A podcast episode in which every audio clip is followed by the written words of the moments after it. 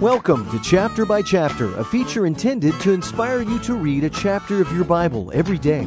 Here's Sandy Adams, pastor of Calvary Chapel Stone Mountain, with a synopsis of today's chapter. Who says men have a monopoly on ministry? Luke chapter 8 begins with a list of loyal ladies. Whether you're male or female, God has lit your light so it can shine. Don't retreat into the four walls of personal isolationism. Don't shirk contact with people, especially lost people. Love Christ enough to get involved with those he died to save. Jesus told his disciples they were going over to the other side of the lake, but when the storm kicked up, they were afraid they were going under.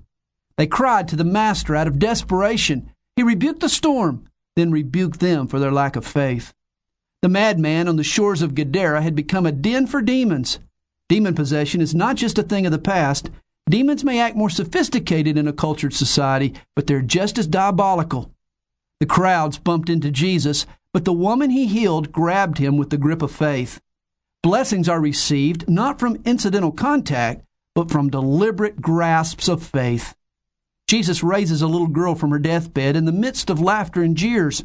He could have gotten the last laugh by showing off his miracle, but he even told the parents to keep it quiet. His attitude is an example to us. We're in charge of being faithful. Leave the press releases and fanfare to God. Our desire is to see you reading God's Word. Each day at this time, Sandy will summarize a succeeding chapter in the Bible.